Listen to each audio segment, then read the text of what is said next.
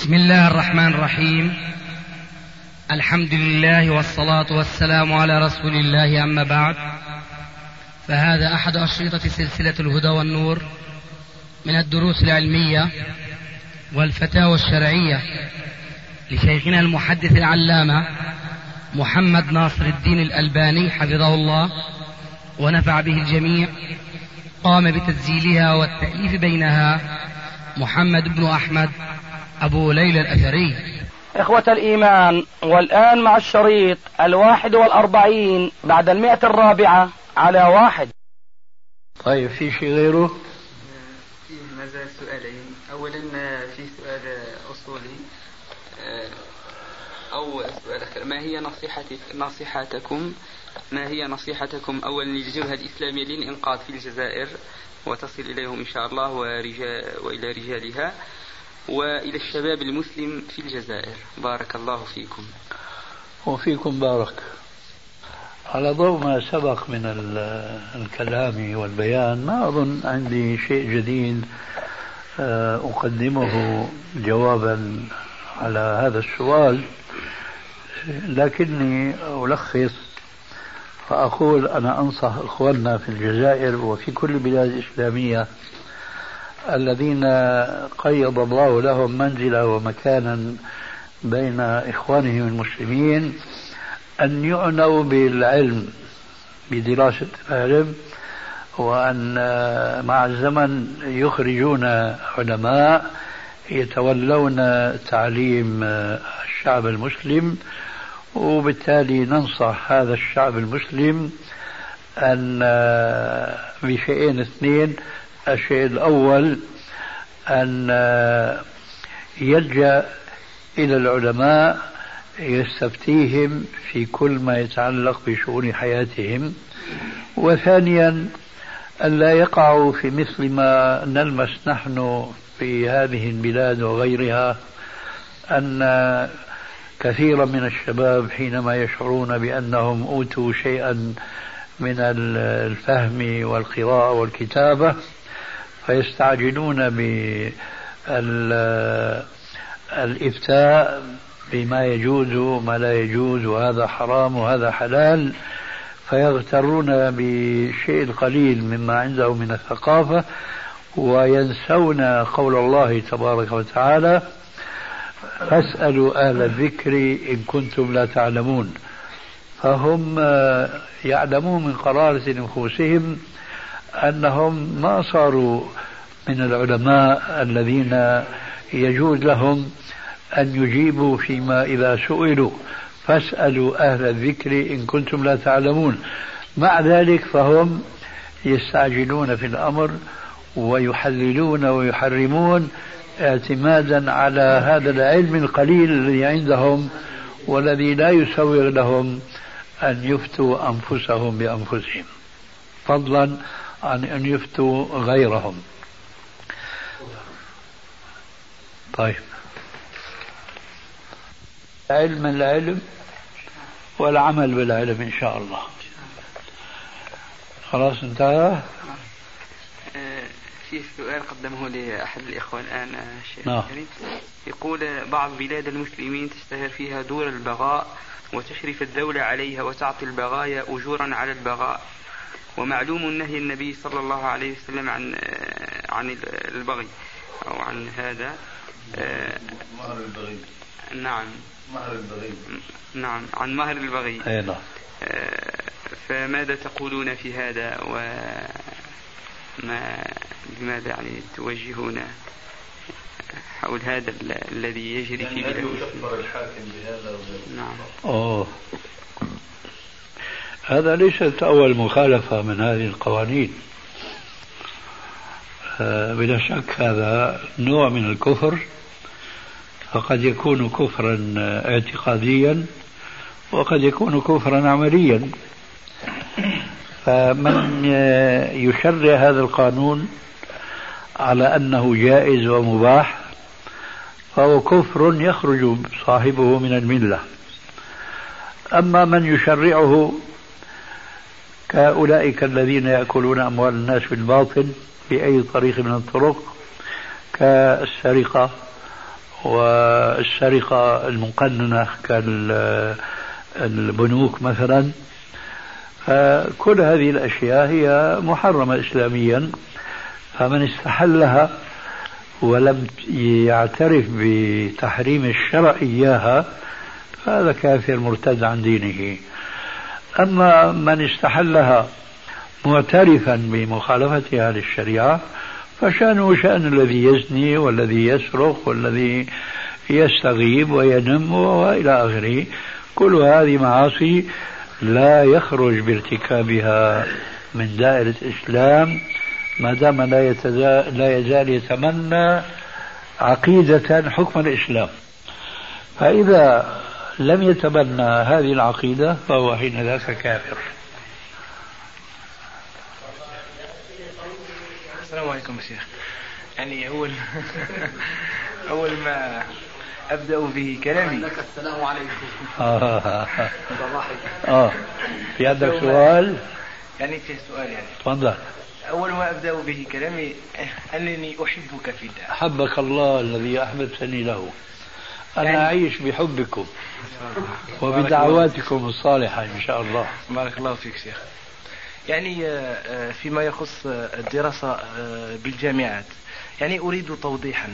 هناك بعض الإخوة في بالجزائر يعني سمعوا فتوتك فتوتكم في هذا الموضوع فتواكم إذا نعم. فتواكم في هذه في هذا الموضوع. يعني هناك من قال أن هذه الفتوى صالحة إلا للبلدان التي نجد فيها جامعات مختلطة وجامعات غير مختلطة يعني آه. فيها اختلاط وهناك جامعات غير ما فيها اختلاط يعني وهناك من قال أنها صالحة لكل يعني البلدان نعم فأريد منكم توضيحا في هذا الموضوع يعني. الذي أفهمه من هذا التفريق من ذاك الوعظ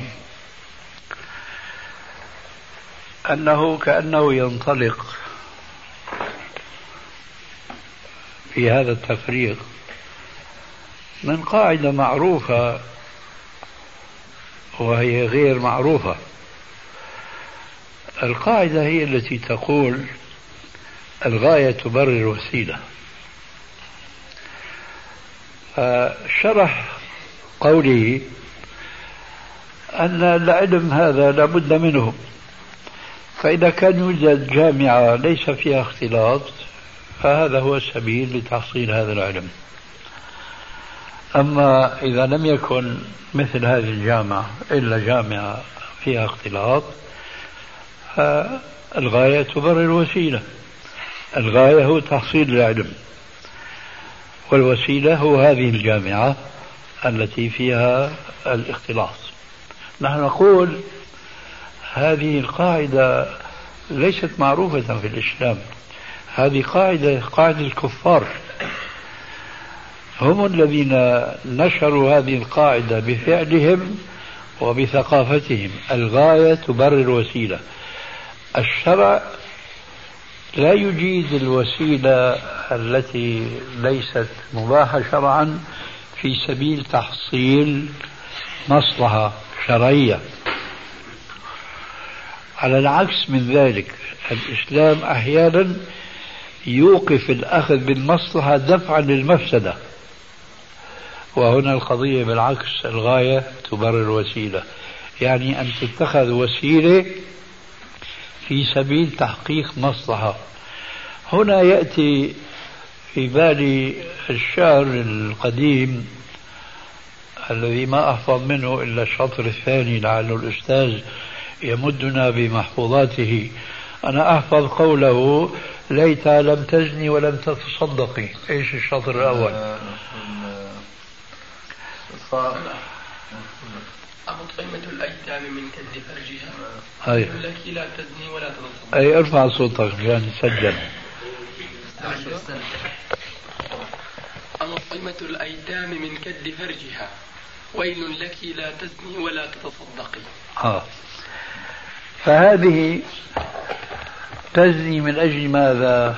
من أجل تتصدق تغني وتبني مسجد بمالها المحرم. ليس لهذا المال ذلك الأجر الذي تبغاه من وراء بناء المسجد. فهذه قاعدة كافرة. الغاية تبرر الوسيلة وأرجو أن تفهموا هذا جيدا. لأن كثير من الأحزاب الإسلامية تقوم تصرفاتها على هذه القاعدة. الغاية تبرر الوسيلة. يصل أحيانا الأمر ببعض هؤلاء الأحزاب أن يفتروا على غيرهم من المسلمين تحطيما لهم لأنهم لا ينضمون إلى حزبهم. الغاية تبرر الوسيلة. هذا ليس من الإسلام لا من قريب ولا من بعيد. فنعود الآن إلى ذلك البلد الذي لا يوجد فيه إلا جامعة مختلطة. ما هو هذا العلم الذي يراد تحصيله؟ أهو فرض عين أم فرض كفاية؟ لا شك أنه ليس فرض عين هناك. قد يدرسون على العكس من ذلك علما لا يجوز دراسته. كمثل دراسة القوانين الاقتصاد والسياسي ونحو ذلك مما يخالفون فيها الشريعة الإسلامية في كثير من فروعها. فحينما يقول ذلك القائل أن هذه الفتوى صحيحة إذا وجدت جامعتان. أما إذا لم يوجد إلا جامعة واحدة نحن نعرف هذا وصدر من أخ لنا عزيز علينا في الكويت قبل المحنة الأخيرة هذه. وصرح تصريحا خطيرا جدا بأنه لا يمكن أن تقوم للمسلمين قائمة إلا بارتكاب بعض المحرمات. وأنا أعتقد أن كل جماعة إسلامية تريد أن تحشر نفسها في العمل السياسي القائم الآن في الحكومات الإسلامية ستضطر إلى الوقوف في مثل هذه المخالفة. يعني في ارتكاب ما حرم الله. على قاعدة الغاية تبرر الوسيلة. هذا ليس من الإسلام في شيء. لذلك نحن نقول لو لم تقم قائمة هذه الجامعة القائمة على معصية الله عز وجل ماذا سيصيب المسلمين من الدمار والهلاك؟ لا شيء. بل على عكس من ذلك حينما يتبنون حكم الإسلام سيضطرون أن يوجدوا جامعة قائمة على نظام الإسلام. وأنتم تعلمون أن مسجدا ضرارا أنشئ لا يجوز الإقامة فيه والصلاة فيه وهو مسجد لعبادة الله عز وجل وحده لا شريك له. مع ذلك أنشئ إيش؟ ضرارا. لهذا القصد لا يجوز يجب أن يهدم من أصله من أساسه. فهذه الجامعة القائمة على الاختلاط غير المشروع. ما هو الفائدة العلمية التي ستقدمها إلى الشباب المسلم؟ أنا أعتقد أنه ليس هذا هو السبيل لتحصيل العلم ونحن حينما نقول هذا الكلام لا ننسى أن الإسلام يأمر المسلمين أن يتعلموا كل علم نافع كل علم نافع وليس هذا خاصا في العلم الشرعي. بل أي علم فيزياء كيمياء فلك إلى آخره مما يمكن أن يستفيده المسلمون وأن يقيموا حياتهم الحاضرة عليها. هذا فرض كفائي لكن في سبيل تحقيق الفرض الكفائي لا يجوز أن يعرض المسلم نفسه لمخالفة شرعية. هنا آه، تحضرنا كثير من الأمور التي يقع فيها الشباب المسلم والشابات المسلمات. نحن نقول مثلا اليوم أن الطب انتشر وصار له تخصصات عديدة في جوانب متعددة جدا. وأن النساء بحاجة إلى طبيبات. هذه حقيقة. لا يجهلها إنسان وأنه لا يجوز شرعا للمرأة المسلمة أن تعرض بدنها لسبب مرض ألم بها عند رجل طبيب. فإذا يجب أن يكون عندنا طبيبات مسلمات. لكن ما هو الطريق؟ على قاعدة الغاية تبرر الوسيلة يرى بعضهم أن نسمح لبناتنا لأخواتنا لنسائنا أن يدخلن هذه الجامعات المختلطة في سبيل تحصيل هذا العلم لأنه فرض كفاية لابد منه. نحن نقول لا. لأن هذا الاختلاط يعرض فتياتنا ونسائنا للفتنة. وبخاصة إذا كان نوع الطب اللي بيتطلب من المرأة أن يقترب وجهها من وجه الطبيب المعلم نفسها من نفسه إلى آخره. هذه تعرض نفسها للفتنة. وتقع هناك مشاكل أنتم لابد سمعتم الشيء الكثير أو القليل منها. ولذلك نحن نقول من كان مسلما ويغار على عرضه وعلى نسائه فلا يجوز له أن يقدم بنته أو أخته فضلا عن زوجته لتحصل هذا الفرض الكفاية وكما قيل قديما لكل ساقطة في الحي لاقطة. أنا أعتقد أن المسلمين والمسلمات ليسوا كلهم بمثابة واحدة من الاهتمام بالأحكام الشرعية. فلا بد أن يوجد هناك من الشباب والشابات من لا يهتمون بالحرام والحلال وبخاصة إذا وجدوا بعض الأقوال التي تساعدهم على استحلال ما يقول الآخرون بأنه غير حلال. فهذا النوع هو الذي سيكون كبش الفداء. ولا ينبغي نحن أن نجعل نساءنا كبش الفداء. بالتالي لا نجعل أنفسنا نحن كبش الفداء. في سبيل تحصيل ذلك العلم الذي هو فرض كفائي وليس فرض عين لأنه فرض الكفائي لا يجوز تحصيله بارتكاب ما هو فرض عين اجتنابه. هذه المحرمات. المحرم هو فرض اجتنابه فلا يجوز ارتكابه في سبيل تحصيل ماذا؟ فرض كفائي هذا هو جواب ما سألته. نعم. بسم الله والصلاة والسلام ما بعد عرف نفسك أول آه أبو الهمام عمر سبلان أهلا اللي كان حزين هذا يا شيخ. كيف؟ اللي كان حزين عشان ما شافك. أهلا وسهلا يا شيخ. عندي ثلاث أسئلة. آه. السؤال الأول يعني في قضية أفغانستان؟ هل الجهاد في أفغانستان فرض عين وإن كان فرض عين ما هي نصيحة؟ يعني هل هناك يعني حارة, يعني جماعة هناك تقوم على الكتاب والسنة؟ تنصحنا بالذهاب إليها. أنا لا أزال أعتقد أن الجهاد في أفغانستان هو فرض عين بل الآن آكد مما مضى من الزمان. لأني أعتقد أن الذين يذهبون إلى هناك من البلاد العربية فهم يذهبون أولا لمجاهدة الكفار الذين يعني هم الشيوعيون واستحلوا البلاد وحكموها بالدمار وثانيا أنهم سينقلون إليهم شيء من العلم الذي هم بحاجة إليه.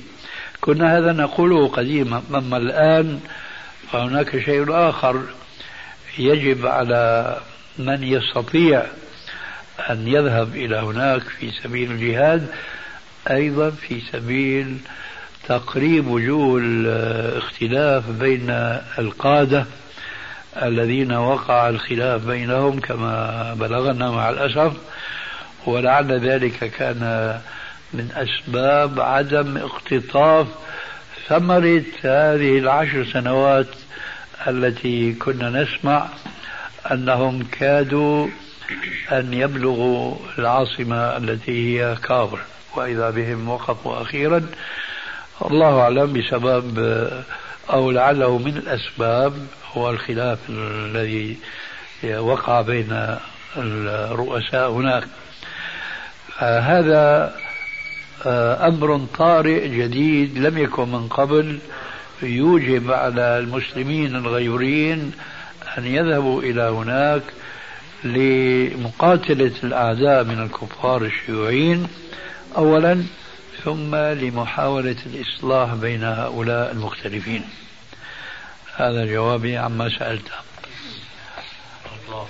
السؤال الثاني يعني ما موقفنا في عند يعني إذا دخل المسلمين يعني الجبهة الإسلامية في الإنقاذ في الجزائر إلى البرلمان يعني ماذا يكون موقفنا؟ هل يعني هل ننتخب أم لا؟ خاصة بعدما قلت بأن يعني دخول البرلمان هذا ما ثبت نحن قلنا لإخواننا الجزائريين وقلنا هنا أيضا نحن لا ننصح أحدا من المسلمين أن يرشح نفسه ليكون عضوا في البرلمان وعرفتم السبب ما سبق من البيان.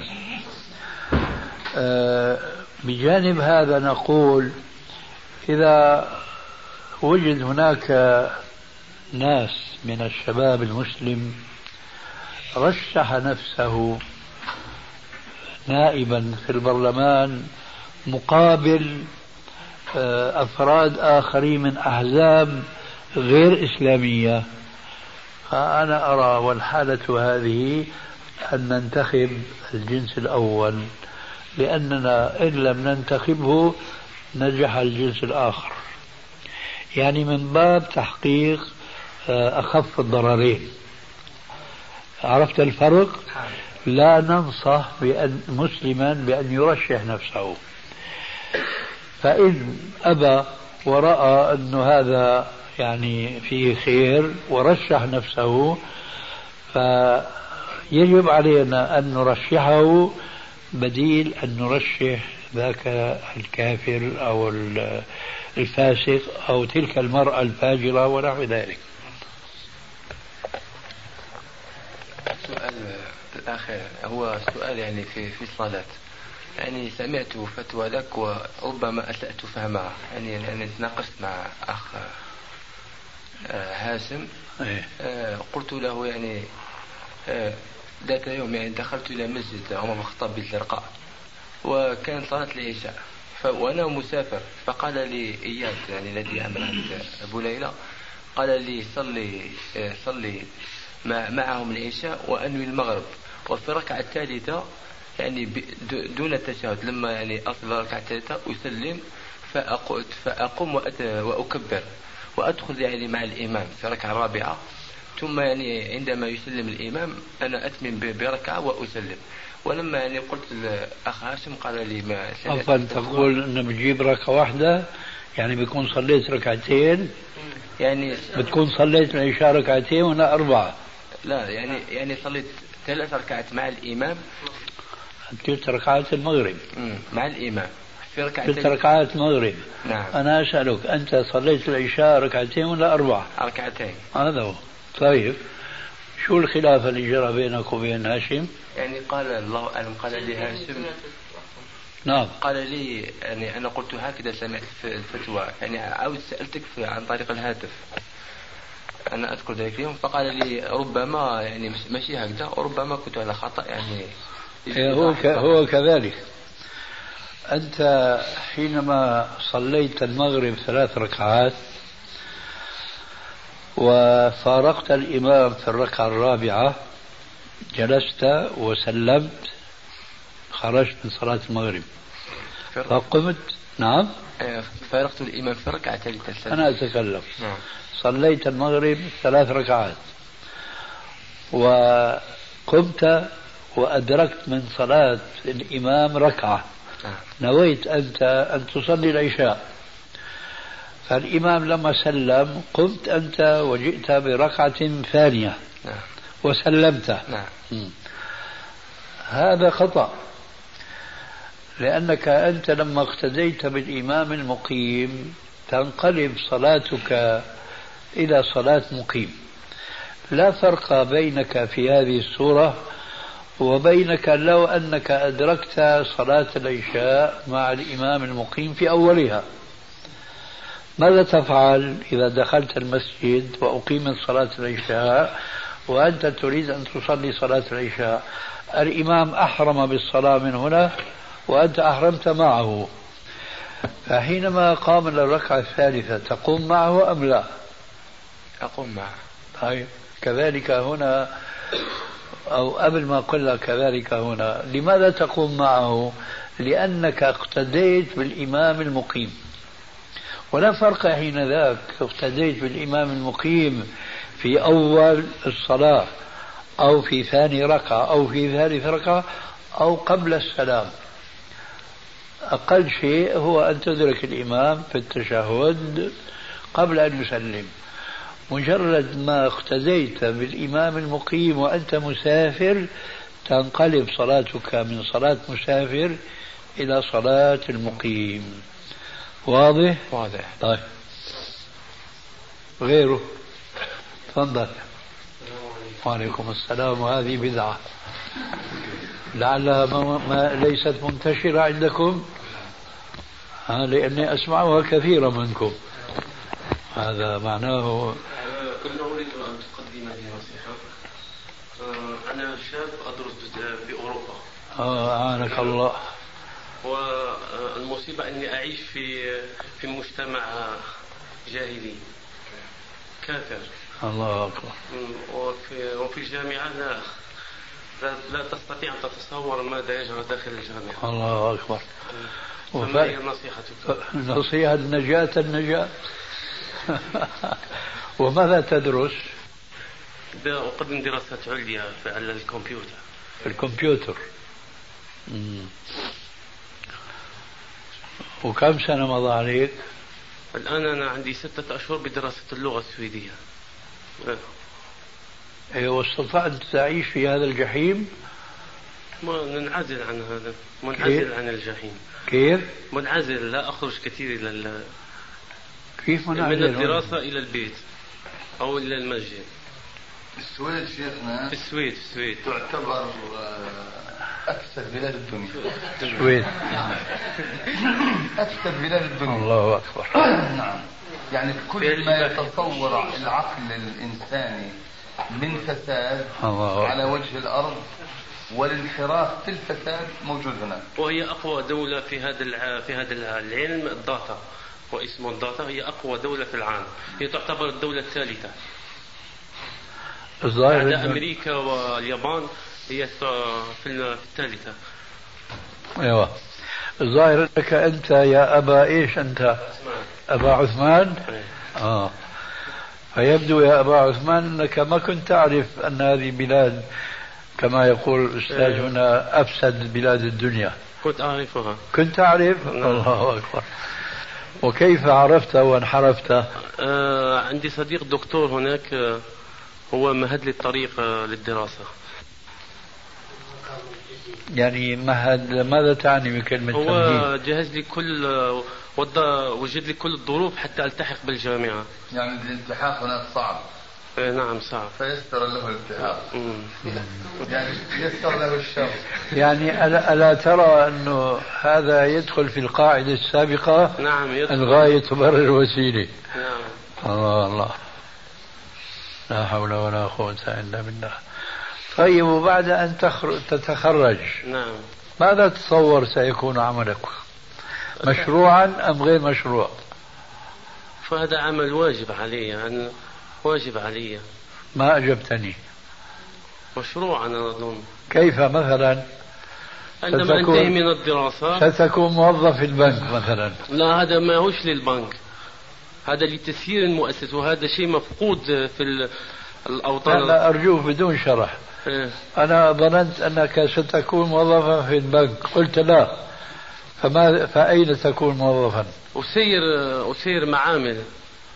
تسيير المعامل وهذا شيء مفقود. إيه وهذه المع... ال- ال- المعامل هذه يعني ماشية بدون كمبيوتر لا هي وليس لها علاقة بال... بالبنوك لا والحسابات. ما لا توجد لها علاقة بالب- بالبنوك.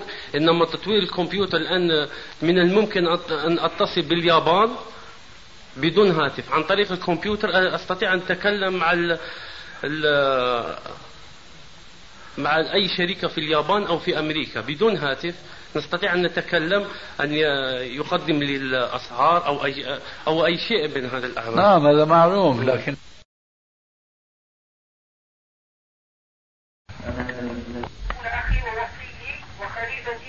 يعني ماشي بدون كمبيوتر لا هي وليس لها علاقة بال- بالبنوك. والحسابات لا, توجد لها علاقة بالبنوك.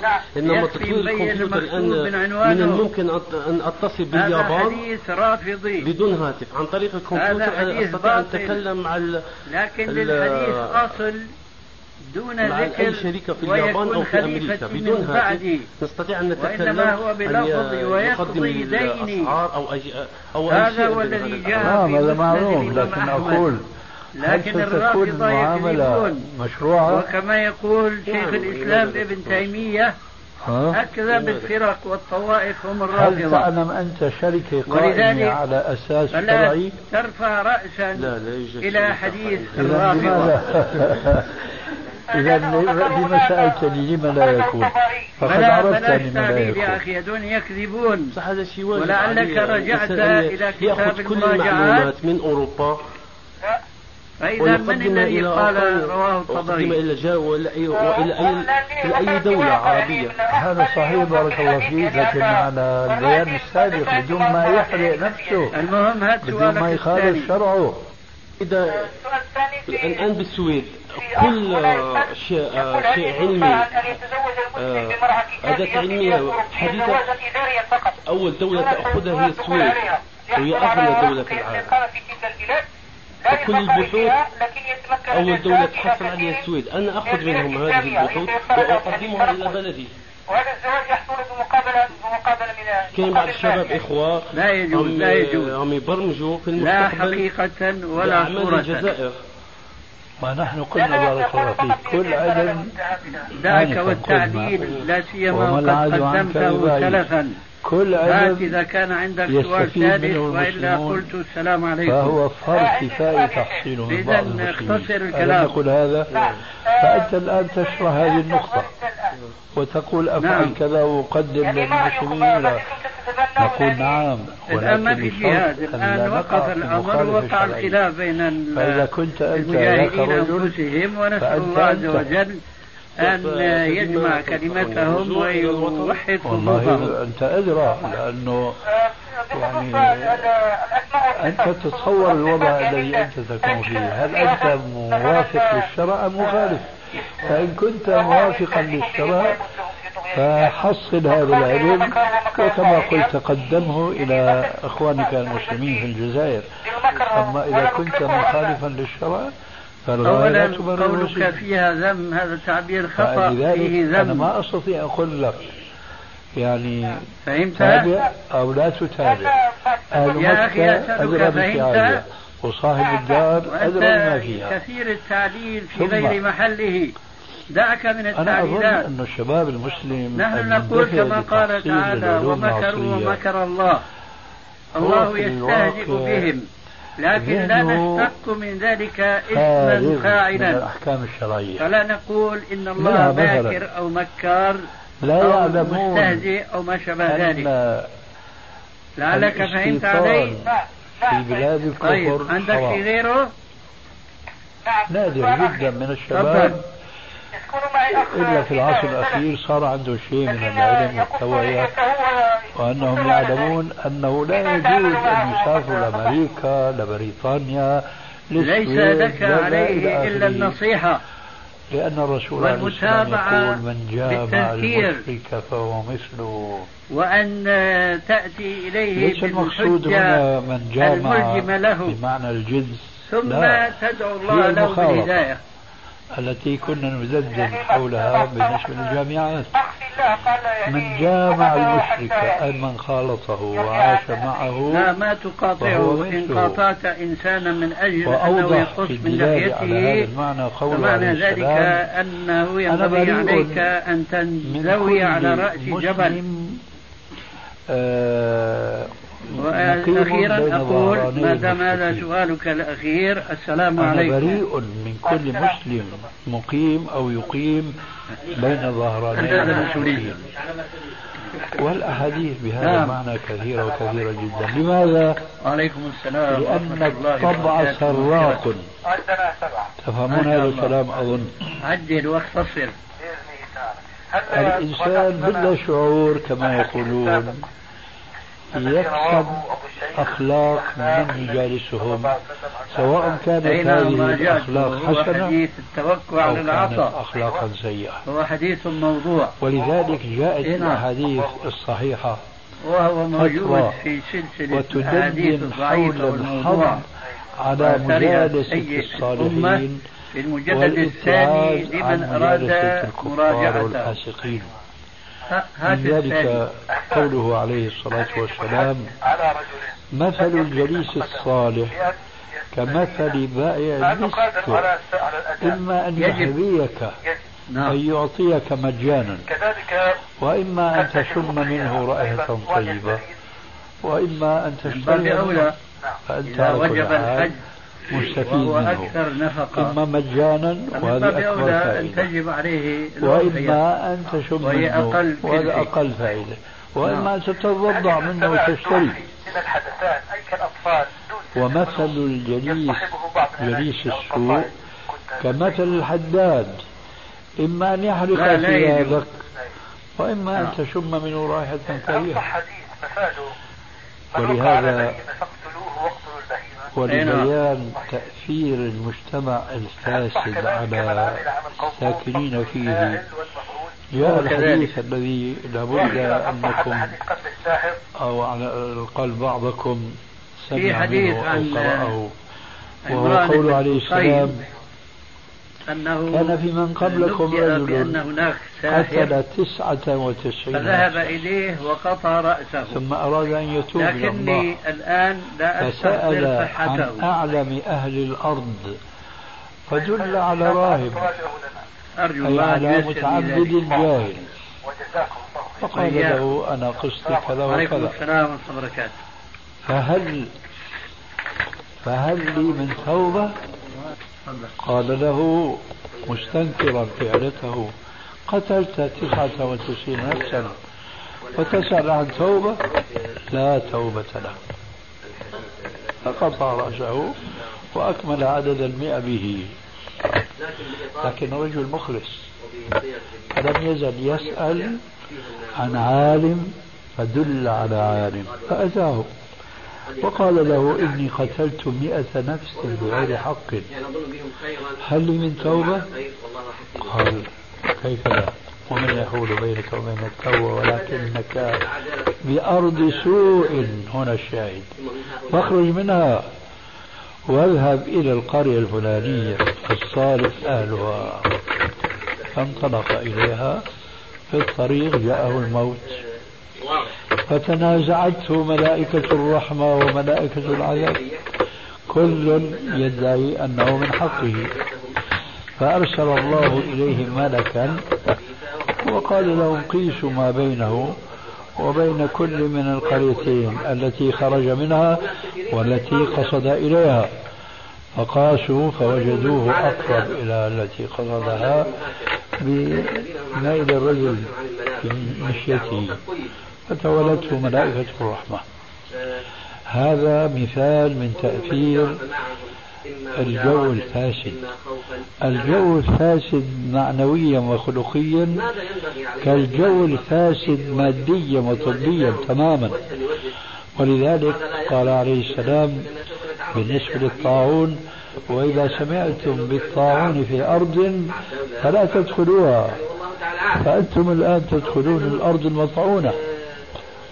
وهذا طعن أخطر من ذاك بكثير كثير جدا. في سبيل ماذا؟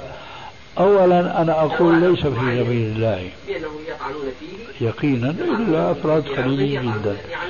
في سبيل الطعام والشراب فقط مع أنه سبيل الحصول على الطعام والشراب.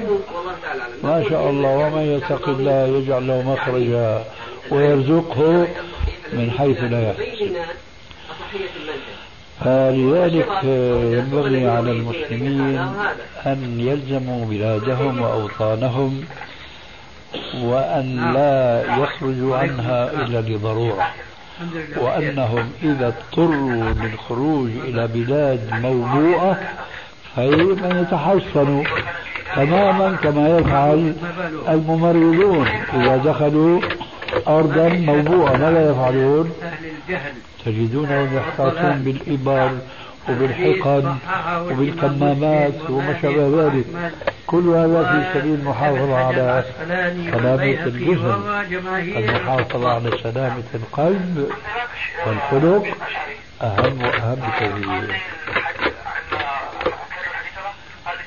الآن الساعة الحادية إلا ثلث ولعل في هذا القدر كفاية. وبخاصة ما أمامنا ولا نقول أمامكم. فأنتم قوم سفر. أمامنا نحن الصيام. أما أنتم فلكم الخيار. من شاء صام ومن شاء تنقل هكذا قال عليه السلام. لمن يريد العلم الصحيح.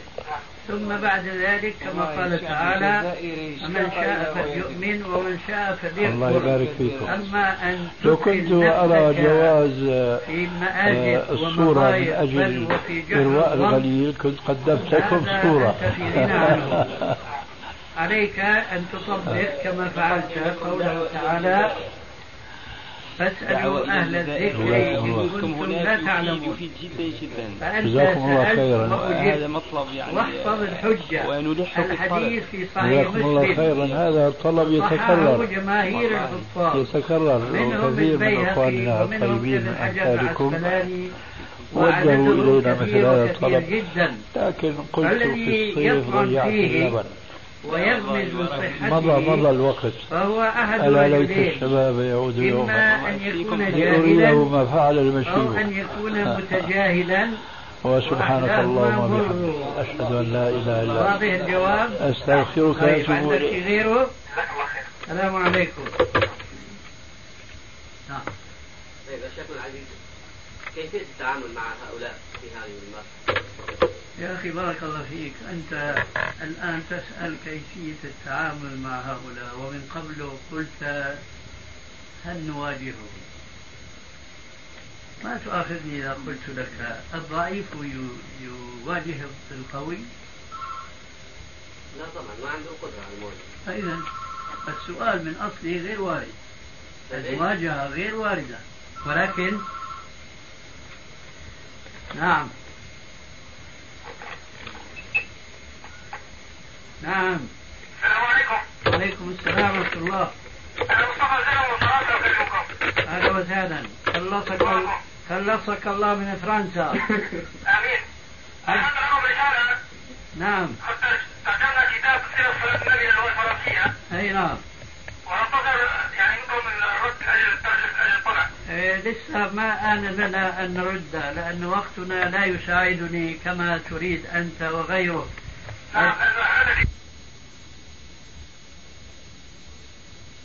الأمر كما قال تعالى لقد كان لكم في رسول الله أسوة حسنة.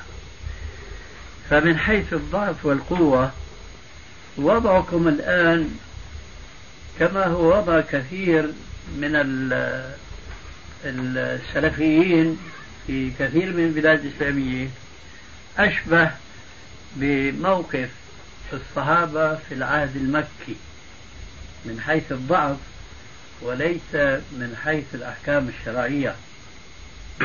وأظن تفرق معي بين هذا وهذا لأننا نسمع أحيانا بعض الأشرطة تكاد تكون هذه الأشرطة صريحة بأنه الآن نحن يجب أن نعود إلى العهد المكي. وهذا فيه تعطيل الأحكام الشرعية لا يجوز للمسلم أن يقع فيه. يرحمك الله. لكن من حيث الضعف والقوة كثير من المسلمين في كثير من البلاد الإسلامية هم كالصحابة في العهد المكي. فماذا كانوا يفعلون؟ كانوا يواجهون قل وسأقول ما هو أكثر هل كانوا يفكرون في المواجهة؟ لا. ماذا كانوا يفكرون؟ كانوا يفكرون في المهاجرة. أي في الهجرة وهذا الذي وقع في أول الأمر من هجرة الحبشة ثم الهجرة الثانية ثم الهجرة إلى المدينة. نعم. نعم. السلام عليكم وعليكم السلام ورحمة الله وبركاته.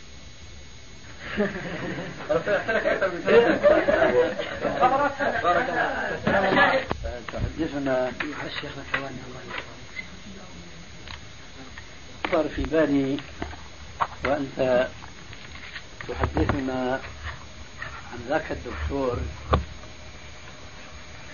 الذي زعم بأنه لا يقول بأن الله عز وجل في السماء كما أنه لا يقول أن الله عز وجل في الأرض.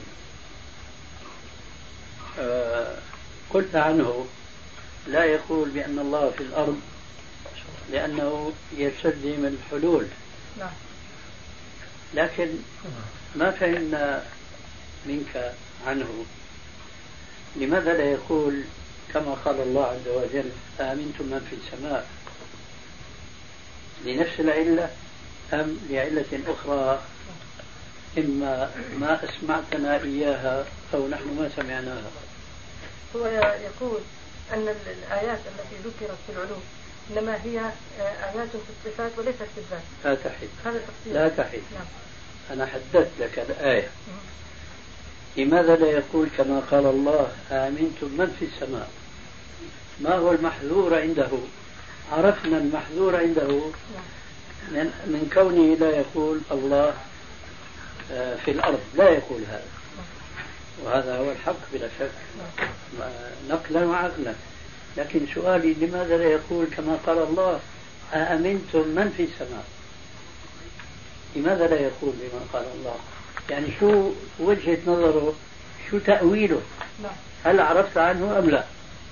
أنا أريد أن أعرف الجواب لإنصاف الرجل وإلا أن الكلمة التي في نفسه في نفسي لا تتوقف على هذه المعرفة. فما هو الجواب؟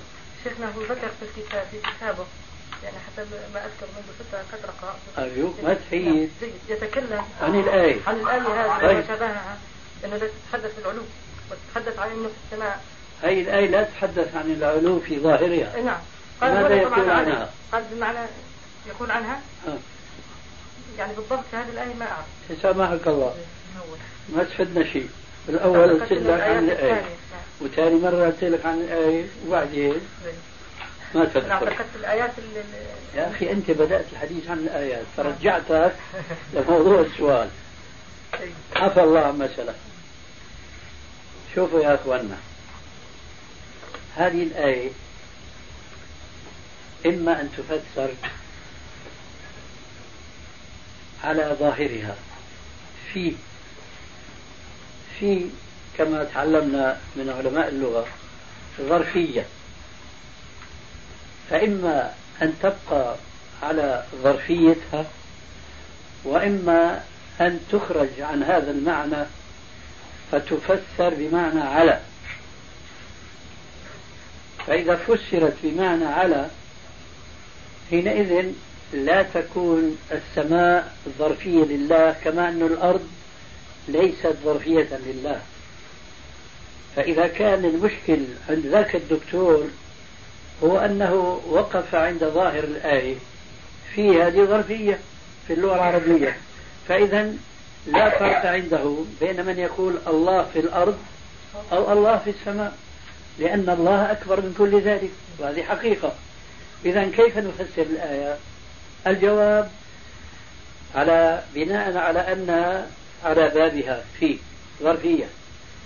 نقول إذا أبقينا في ظرفية نفسر السماء بالمعنى العلو المطلق وليس بالسماء المخلوقة التي هي سبع سماوات. عرفت كيف؟ حينئذ يطيح الإشكال من أصله. لأن الإشكال على أساس في السماء أي هذه السماء التي هي خلق من خلق الله كالأرض. فكما أنه ليس في الأرض فهو ليس في السماء. فمن هنا هم يأتيهم الإشكال فبينفوا. يقولوا لا الله ليس في السماء. أولا أدبا مع الكلام الإلهي ما يجوز أن يقال هذا الكلام. لكن الجائز بل الواجب هو فهم الآية القرآنية فهما صحيحا.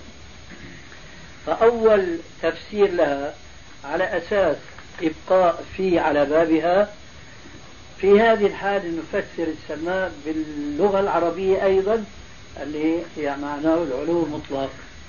إذا إذا قلنا إن الله عز وجل في العلو المطلق معناه ليس في مخلوق. طاح الإشكال. ولا يستوي حينئذ القول بأن الله في السماء كالقول المنفي بأن الله في الأرض. أولا لأنه في الأرض ليس عندنا في الكتاب ولا في السنة بأن الله في الأرض. هذا أولا. لا يستوي أن نقول الله في السماء بأن نقول الله في الأرض لأن هذا ليس منقولا. ثانيا المعنى الذي فسرناه آنفا لا محظور منه كما يترتب المحظور على قولنا الله في الأرض. هذا إذا فسرنا فيه وجعلناها على بابها يكون فسرنا السماء بالمعنى العلو المطلق. حينئذ تلتقي الآيات الأخرى التي تثبت العلو لله عز وجل مع هذه الآية. ماشي؟ وإما أن نقول هنا في بمعنى على. وكما يقول أيضا كما تعلمنا من أهل العلم أن حروف الجر يقوم بعضها مقام بعض. خاصة في مثل هذا المكان.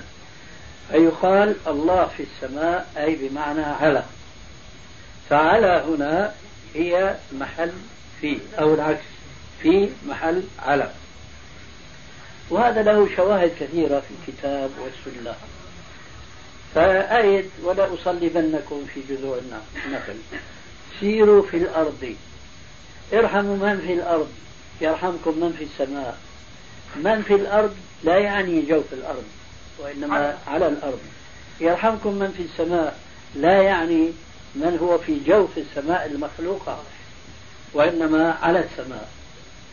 ولهذا السبب تجد المعطلة في العصر الحاضر وعلى رأسهم هذا السخاف بحق من سماه سخافا. ينكر صحة هذا الحديث لأنه بالنسبة إليه قاصمة ظهره لأنه ارحموا من في الأرض ما بيقدر يفسر فيه بمعنى الديدان والحشرات اللي في الأرض وإنما هذه الأنعام التي ذللها الله لنا وخلقها من أجلنا فارحموا من في الأرض يرحمكم من في السماء. فكما أنه ارحموا من في هنا تعني على كذلك يرحمكم من في السماء تعني على. لذلك صب جهده لتضعيف هذا الحديث علما بأنه صححه حتى الذين هم سبقوه إلى مثل هذا التعطيل. لأنه حديثيا ما وجدوا كبيرا في تضعيفه فصرحوا حتى الغماريين اللي هو ذنب لهم هم يصححون هذا الحديث. شيخنا الكوثري ينكر يمكن هذا صحة نسبة هذا الحديث يعني يقول النسخة الصحيحة لمسلم لا يوجد في هذا الحديث. أو شك. ذهب وعلك إلى غير حديثي. ذهب وعلك إلى غير حديثي. أنت ذهب وعلك إلى حديث الجارية نعم. نعم. أنا ما تركت حديث الجارية لا هو بداية الحديث من كلام الشيخ. لا أنا بداية الحديث لي ولا تؤاخذني. ليس لي لا. المهم هذا الحديث صححه جمع وهذا أنكر صحته لأنه أقوى في الدلالة من حديث الجارية. الآن الأستاذ له فضل ذكرني بحديث الجارية. هذا أصرح في الدلالة على المعنى الصحيح للآية. لأنه حديث الجارية أين الله؟ قالت في السماء. فهي أجابت بالجواب القرآني. لكن بقى هي عربية. هي تفهم إيش معنى فيه. مش معناها مثل الديدان في جحورها وإلى آخره. لا. المهم هذا الحديث ارحموا من في الأرض أي من على الأرض يرحمكم من في السماء أي على السماء. إلى هنا انتهى ما أردت أن أقول تعليقا على ما قد تسمعنا من تأويل ذلك الدكتور لهذه الآية. لكن الذي أريد الآن أن أقوله أن هذا الدكتور وأمثاله خطأهم يأتي من التفسير الأول اللي فيه أي على بابها ثم غفلتهم عن المعنى الأصلي لكلمة السماء وهو العلو. فلما يقعون في هذه الغفلة ينظرون فيقولون نحن ما نستطيع أن نقول إن الله في جوف السماء أي السماء المخلوقة تحيط به. نحن معهم في هذا لكن هم آه، يضلون عن الحق بفهمهم الباطل وهربهم عنه ثم لا يجدون له مأوى في معرفة الرأي أو الفهم الصحيح. لماذا؟ لأنهم يفهمون أيضا أن أننا حينما نفسر على السماء المشكلة قائمة بالنسبة إليهم وإلى أذهانهم. المشكلة قائمة. لأنهم يتوهمون أن فوق السماء ما هو العرش. وفوق العرش إذا قلنا الله على العرش استوى كما قال الله وفسرناه بمعنى على كما هو التفسير السلفي إذا كمان حشرتوه في مكان. هنا يبدأ ضلالهم. فالذي أريد التذكير الآن به هو أن لا آه، نتورط بفهم خطأ فنتصور أن آية آمنتم من في السماء تعني أن الله بذاته في في جوف السماء. لا. وإنما الله بذاته فوق العلو المطلق والعلو المطلق فوق العرش. فوق العرش لا مكان. من هنا هم ضلوا. يتوهمون أن فوق العرش مكان فإذا جعلناه في مكان. ولا فرق حين ذاك بين مكان فوق العرش بين مكان فوق السماوات السبع بين مكان فوق سماء الدنيا أو في سماء الدنيا أو على الأرض أو في الأرض. كله لا يليق بالله عز وجل. نقول كله لا يليق إلا فوقية العرش لأن فوق العرش لا مكان. ونحن نعلم كما هم يعلمون ولكنهم يغفلون أو يتغافلون. كان الله ولا شيء معه. فحينما كان الله ولا شيء معه نحن وإياه متفقون أو هم معنا متفقون. أن الله حينما كان ولم يخلق شيئا لم يكن في مكان. وإن آه، سمى أحد ذلك الجو ما بدي أسميه مكان أنا لأنه يكون إعادة ألفاظ. إذا سمى أحد ذلك الجو الذي كان الله فيه مكانا هذا صلاح لأن المكان مشتق من الكون.